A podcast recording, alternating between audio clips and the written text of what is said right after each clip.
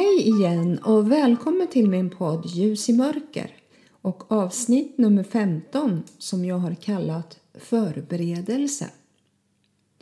Om du hör till dem som brukar gå i shorts och bara ben vid den här tiden och kanske fortsätter med det ända till julafton så vill jag bara påminna dig om att hösten är här nu. Det är dags att dra på sig långkalsongerna om du ska ut tidigt på morgonen. Det fick i alla fall jag göra i morse. Det var en plusgrad klockan sex och det var inte mycket varmare när jag gick ut klockan åtta. Jag bara undrar, vart tog den där sköna sommaren vägen? Jag fullkomligt älskar sommaren. Om det håller sig omkring 25 grader och inte sticker upp mot 30-35. Jag tycker alltså om den svenska sommaren. Är man född på en vinter, vår, sommar eller höst så brukar man tycka om just den årstiden. Tror jag. Men jag kan ha fel.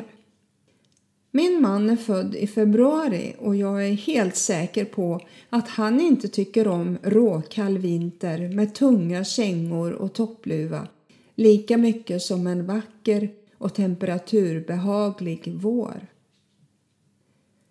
På något konstigt sätt så är det svårt att förbereda sig för vintern.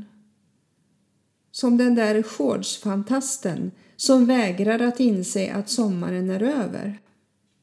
Lika svårt är det när man har bil och komma på att det finns vinterdäck någonstans i garaget och inte är ett dugg förberedd när den första snön och halkan kommer smygandes på våra vägar.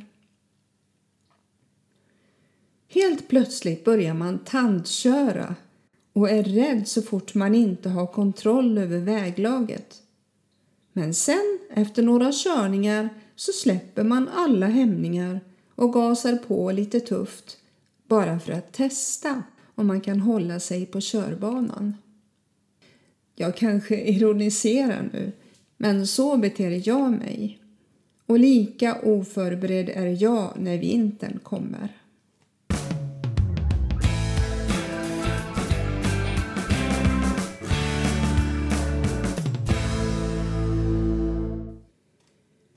Nu kommer jag inte att prata om vintern hela podden, så du behöver inte klicka på stoppknappen. Nog med det. Som det står i Bibeln, var dag har nog av sin egen plåga.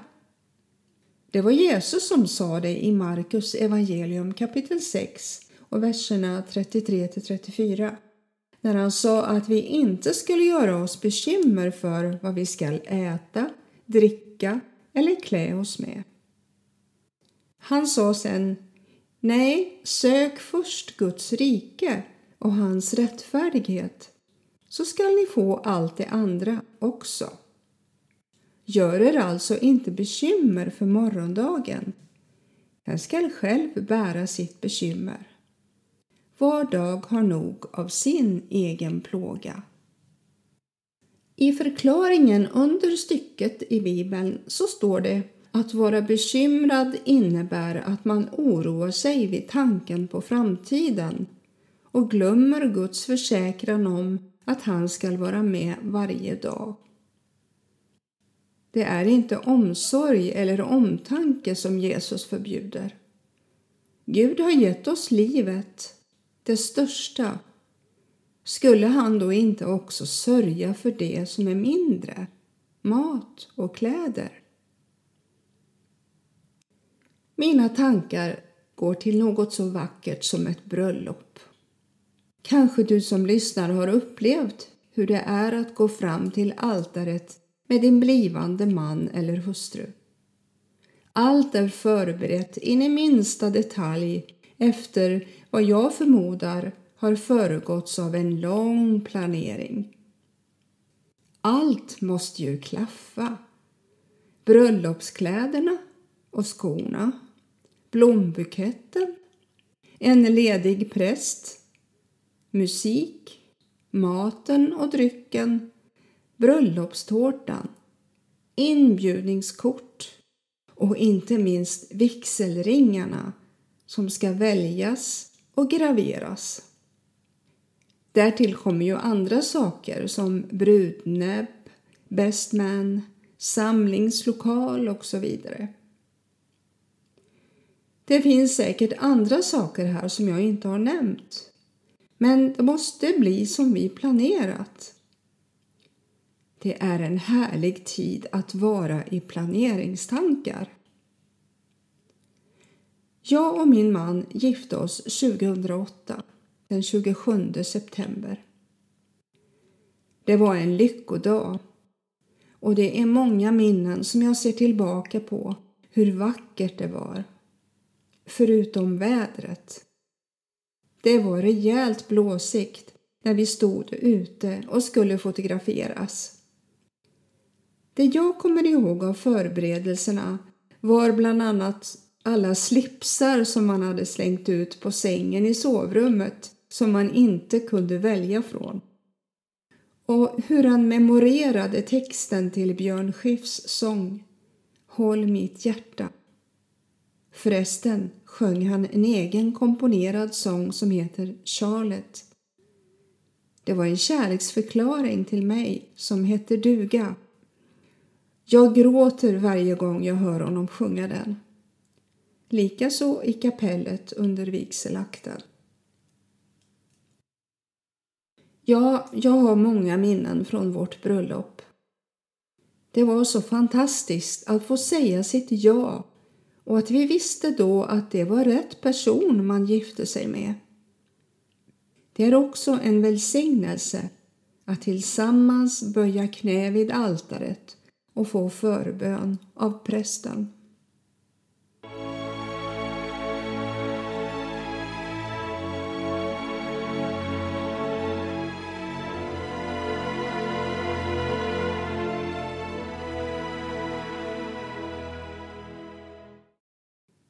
Vet ni? Det stundar ett bröllop till snart.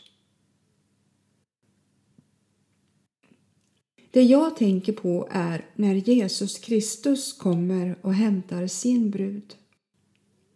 Jesus är vår brudgum och församlingen, de som tror och tar emot honom i hjärtat, är bruden. I ett äktenskap mellan två personer så blir de förenade till ett. Aposteln Paulus säger i Efesierbrevet kapitel 5 om äktenskapet och drar en parallell till förhållandet mellan Kristus och den troende församlingen så här. Ni män, älska era hustrur så som Kristus har älskat församlingen och offrat sig för den för att helga den sedan han renat den genom vattnets bad i kraft av ordet. Ty han ville ställa fram församlingen inför sig i härlighet, utan fläck eller skrynkla eller något annat sådant. Helig och fullkomlig skulle den vara. På samma sätt är mannen skyldig att älska sin hustru som sin egen kropp. Den som älskar sin hustru älskar sig själv. Ingen har någonsin hatat sin egen kropp, utan man ger den näring och vårdar den, så som Kristus gör med församlingen, eftersom vi är lemmar i hans kropp. Därför skall en man lämna sin far och sin mor och hålla sig till sin hustru, och de två skall vara ett kött. Denna hemlighet är stor. Jag talar om Kristus och församlingen. När vi väljer att ta emot Kristus i våra liv så blir vi trolovade med honom. Vi blir ett kött med Jesus. I nästa kapitel står det den som är förenad med Herren är en ande med honom. Det Jesus vill ha är ett rent hjärta och det får man genom att tro på honom, bli frälst och döpt. att tro ordet, Bibeln, och att leva i ordet. Låter det krångligt? Om du som lyssnar aldrig har läst Bibeln eller hört någon predikan så kan det verka krångligt med det som står i Bibeln. Men om vi känner i vårt hjärta att vi vill bli renade i våra hjärtan så är det den helige Ande som manar oss att söka kontakt med Gud, vår skapare. Vi kanske känner olust eller är ledsna för allt vi gjort som känns fel. Och då står Gud Fadern med en öppen famn och vill möta oss med sin nåd och förlåtelse. När vi bekänner våra synder och öppnar för Jesus så kommer han in och ställer allt till rätta. Samtidigt kommer den helige Ande in i vår ande och visar oss hur vi ska leva. Han kallas för Hjälparen och vill leda oss att förstå Bibeln. Jag minns att Bibeln var svår att förstå innan jag tog emot Jesus. Jag tyckte att det här gäller inte mig utan de som redan är kristna. När jag sen blev en kristen så blev det direkt ett kärleksbrev skrivet av Gud själv rakt in i mitt liv och jag lärde mig att leva efter det som han skrev. Det blev en helt ny erfarenhet. Detta gäller mig och jag vill göra Guds vilja för den är ju det bästa för mig. Naturligtvis så faller jag ibland. Men då är det bäst att snabbt resa sig och be Jesus om förlåtelse och tacka honom för att han tog mina synder på sig och dog. Det kommer att bli bröllop en gång i himlen. Vi kommer att få rena vita kläder och vi kommer att få möta vår brudgum, Jesus Kristus, som gav sitt eget liv för att du och jag skulle bli räddade för evigheten. Se till att du också får vara med. I Johannes uppenbarelse, den sista boken i Bibeln, kapitel 19 och från vers 7 till 9 står det Låt oss vara glada och jubla och ge honom äran. Ty Lammets bröllop har kommit och hans brud har gjort sig redo. Åt henne har givits att klä sig i skinande rent linnetyg. Linnetyget är de heligas rättfärdighet. Och ängeln sa till mig, skriv, saliga är de som är bjudna till Lammets bröllopsmåltid. Och han tillade, dessa Guds ord är sanna. Jesus har berett en boning åt oss i himmelen. Han säger i Johannes evangelium kapitel 14 så här. Låt inte era hjärtan oroas. Tro på Gud och tro på mig. I min faders hus finns många rum. Om det inte vore så skulle jag då ha sagt er att jag går bort för att bereda plats åt er. Och om jag än går och bereder plats åt er skall jag komma tillbaka och ta er till mig för att ni skall vara där jag är. Och vart jag går, det vet ni. Den vägen känner ni. Thomas, en av hans lärjungar, sa då Herre, vi vet inte vart du går. Hur kan vi då känna vägen?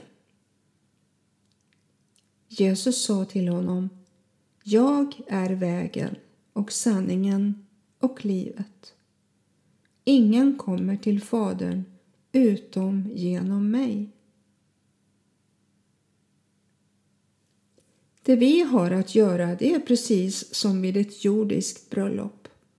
Att förbereda oss för det. Och hur gör jag det kanske du tänker? Jo, genom att vara redo. Att leva som Bibeln lär och att söka Guds ansikte genom bön, åkallan och tillbedjan. Gud ska skapa nya himlar och en ny jord, står det i Uppenbarelseboken 21.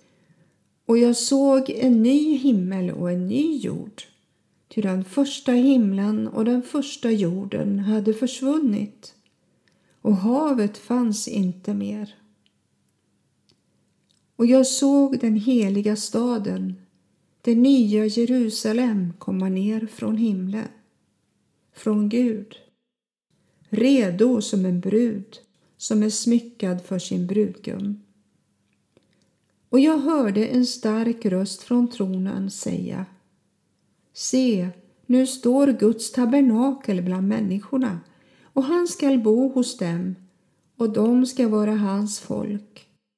Och Gud själv skall vara hos dem och han skall torka alla tårar från deras ögon. Döden skall inte finnas mer och ingen sorg och ingen gråt och ingen plåga. Ty det som förr var är borta.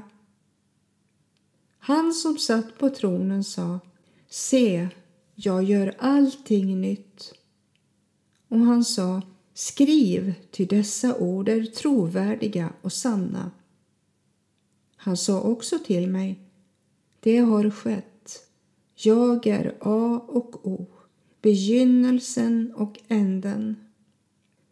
Åt den som törstar skall jag ge att dricka fritt och för intet ur källan med livets vatten. Den som segrar skall få detta i arv och jag skall vara hans Gud och han skall vara min son. Men det fega, det otroende, och de skändliga, mördarna, de otuktiga, trollkarlarna, avgudadyrkarna och alla lögnare skall få sin del i sjön som brinner av eld och svavel. Detta är den andra döden. Min vän, jag skulle vilja uppmana dig som inte tagit emot Jesus att göra det. Du har inget att förlora. Du kommer inte att ångra dig. Det här låter som en klyscha, som en som försöker sälja en bra produkt. Men det här är inte en produkt eller tjänst, utan det är att erbjuda ett nytt liv. Gud välsigne dig och var rädd om dig, så hörs vi snart igen.